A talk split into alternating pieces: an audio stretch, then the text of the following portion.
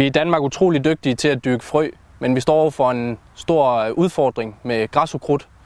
Der bliver begrænset midler til bekæmpelse af de her græsukrutter. Og derfor er Asmus Kransen, som er specialkonsulent i planteværn hos Sikkes Innovation, her taget til Djursland. Målet er at undersøge, hvor nemt vi kan konvertere en række af dronefotos af en græsmark over til et markkort, og stadigvæk se en tydelig forskel på afgrøder og ukrudt.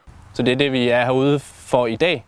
Det er for at finde ud af, at nu er den her rødsvingelmark blevet afpusset en gang i forrige uge, så afgrøderækkerne er forholdsvis svære at se med det blotte øje. Men det er det, vi skal se, om vi kan, vi kan finde dem med dronen. Når vi så sender dronen i luften, så øh, overflyver vi hele græsmarken øh, i cirka 60 meters højde. Og den tager så billeder.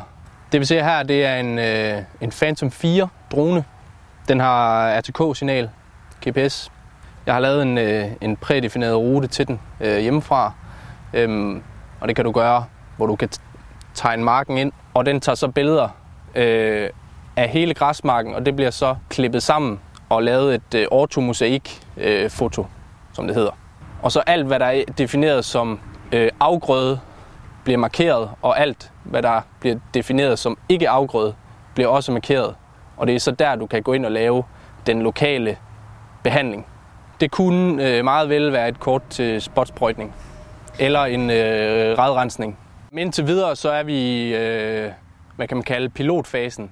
Så vi, øh, vi er i gang med at finde ud af præcis, øh, hvornår er de bedste tidspunkter at lave den her øh, overflyvning med dronen i forhold til, hvordan, hvor god er algoritmen til at finde rækkerne.